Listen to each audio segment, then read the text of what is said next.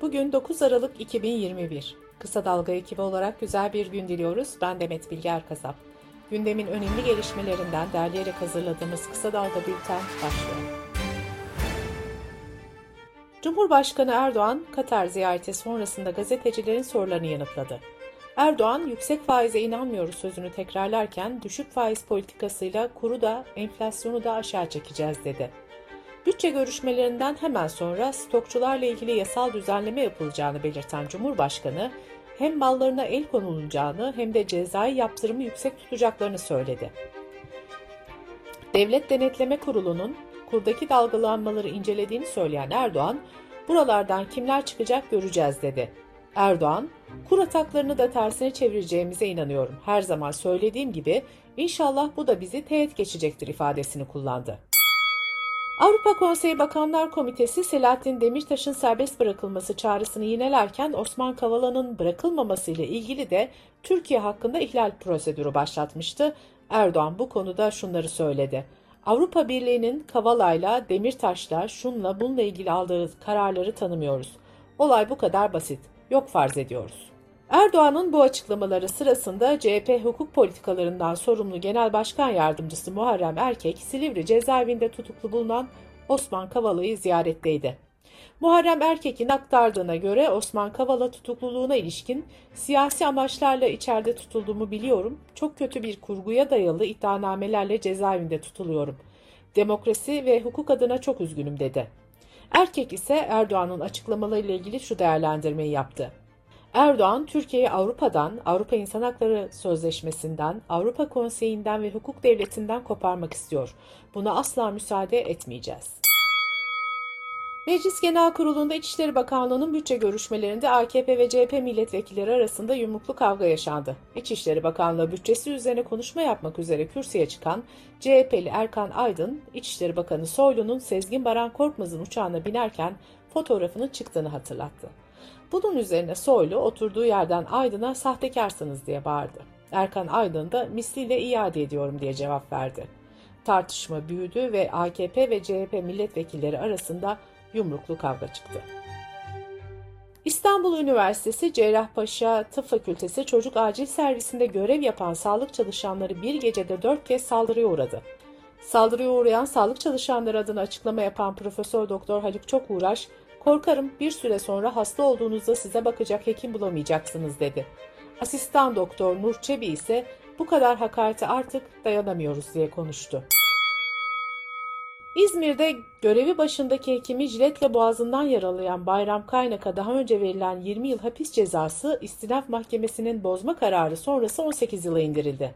İzmir Tabip Odası Başkanı Lütfi Çamlı karara tepki göstererek sağlık çalışanlarına şiddet olgusunun sıradanlaştığı bir ortamda hiçbir hukuki gerekçe yokken sanık hakkında verilen cezanın indirilmesi vicdanları yaralamıştır dedi. Antalya'da üniversite öğrencisi Mehmet Sami Tuğrul, Antalya İlim ve Kültür Derneği'ne ait bir yurtta başı kesilerek öldürüldü. Cinayeti işleyen aşçı İhsan Güney'in mala zarar verme suçundan sabıkası bulunduğu öğrenildi. Doğçe Veli Türkçe'den Alican Uludağ'ın haberine göre olayın meydana geldiği tarikat yurdunun ise kaçak olduğu belirtildi. Cinayetle ilgili savcılık yayın yasağı kararı alırken Antalya Valiliği zanlı İhsan Güney'e şizofreni teşhisi konulduğunu ve zanlının 4 aydır tedaviye gitmediğini açıkladı. Olaydan sonra yurt kapatıldı. Covid-19 haberleriyle bültenimize devam ediyoruz. Almanya merkezli BioNTech ve Amerikalı Pfizer'dan omikron varyantına ilişkin ilk resmi açıklama geldi. Ortak açıklama yayınlayan firmalar, ürettikleri aşının iki dozunun omikron karşısında daha az etkili olduğunu ama üçüncü dozla birlikte etkinliğin arttığını duyurdu. Pfizer-BioNTech gerektiği halde yalnızca omikron varyantına yönelik bir aşıyı da Mart 2022'ye kadar hazır edebileceklerini açıkladı. Dünya Sağlık Örgütü yetkilisi ise omikron varyantının aşı korumasını tamamen iptal etmesinin muhtemel olmadığını söyledi. Dünya Sağlık Örgütü'ne göre elde edilen öncül veriler aşıların koruma sağlamaya devam ettiğini gösteriyor. ABD Başkanı Joe Biden'ın devlet desteği alan şirketlerde çalışanlar için getirdiği yeni tip koronavirüs aşısı zorunluluğu federal mahkeme tarafından askıya alındı. Sırada ekonomi haberleri var. Akaryakıt ürünlerine çifte zam geldi. Dün itibariyle benzine 77 kuruş, motorine de 31 kuruş zam geldi. Motorine önceki gecede 66 kuruş zam yapılmış ve akaryakıtın litresi ilk kez 10 TL'yi geçmişti. Yeni zamla birlikte benzin de 10 TL sınırını aşmış oldu.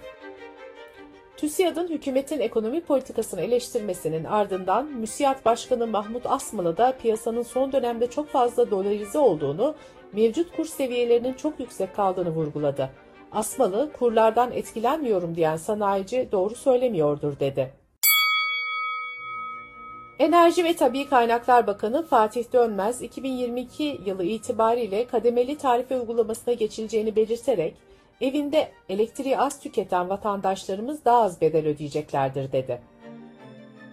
CHP Ankara Milletvekili Ali Haydar Hakverdi, kamuoyunu yanlış bilgilendirdiği ve vatandaşların ekonomik zararına sebep olduğu gerekçesiyle TÜİK Başkanı Sait Erdal ve diğer yetkilileri hakkında resmi belgede sahtecilik suçunu işledikleri iddiasıyla suç duyurusunda bulundu.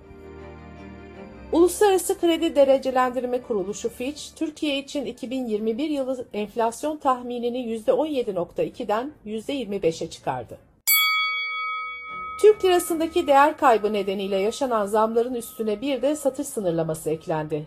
Denizli'de Türkiye Tarım Kooperatifine bağlı kooperatif markette un ve şekere bir tane sınır getirildi. Yapılan duyuruda sınırlamanın stokçuluğun önüne geçmek için yapıldığı belirtildi. Türkiye Tekel Bayiciler Platformu Başkanı Özgür Aybaş, Philip Morris grubundaki sigaralara 2 lira zam geldiğini belirterek bu gelen 2 liralık zam maliyet ve kur zammı, ilerleyen günlerde ÖTV zammı da yapılacaktır dedi. Aselsan'ın Birleşik Arap Emirlikleri'ne satılacağı iddiaları üzerine kurumdan açıklama yapıldı. Açıklamada iddiaların hiçbir gerçeklik payı yoktur denildi. Dış politika ve dünyadan gelişmelerle bültenimize devam ediyoruz. Almanya'da Hristiyan Demokrat Birlik Partili Merkel dönemi dün resmen bitti ve Federal Meclis'te yapılan oylamada Sosyal Demokrat Partili Olaf Scholz yeni başbakan oldu. Sosyal Demokrat Parti 2017 yılında yapılan seçimlerde büyük oy kaybı yaşamıştı. Scholz, sakin söylem ve tavrıyla yürüttüğü seçim kampanyasıyla partisinin 26 Eylül seçimlerinden birinci çıkmasını sağladı. 16 yıldır yürüttüğü başbakanlık görevini devrederek aktif siyaset sahnesine veda eden Merkel ise rahat uyuyabileceğim dedi. Almanya'da Sosyal Demokrat Parti, Yeşiller ve Hür Demokrat Parti'den oluşan koalisyon geçen günlerde aralarındaki anlaşmayı resmiyete dökmüştü.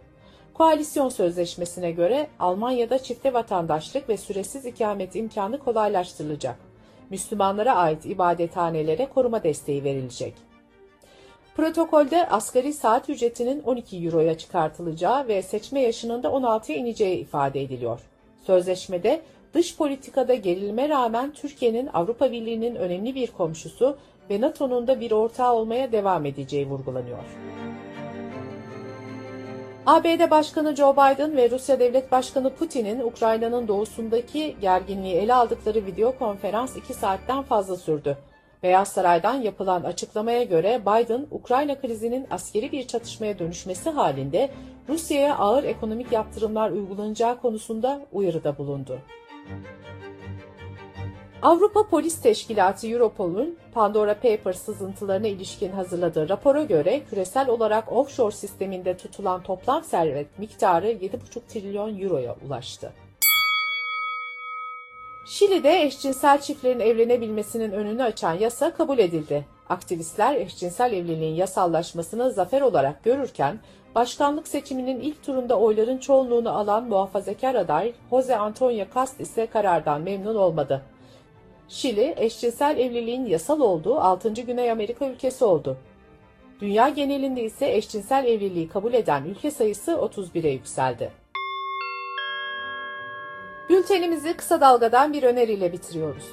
Asgari Ücret Komisyonu yılbaşından önce 7 milyon işçinin ve onların aileleriyle birlikte yaklaşık 30 milyon kişinin geçimini ilgilendiren kararını açıklayacak. Rengin Arslan, asgari ücret daha adil bir şekilde nasıl belirlenebilir sorusunun yanıtını sosyal politikalar uzmanı Aziz Çelik'le konuşuyor. Kısa Dalga.net adresimizden ve podcast platformlarından dinleyebilirsiniz. Gözünüz kulağınız bizde olsun. Kısa Dalga Medya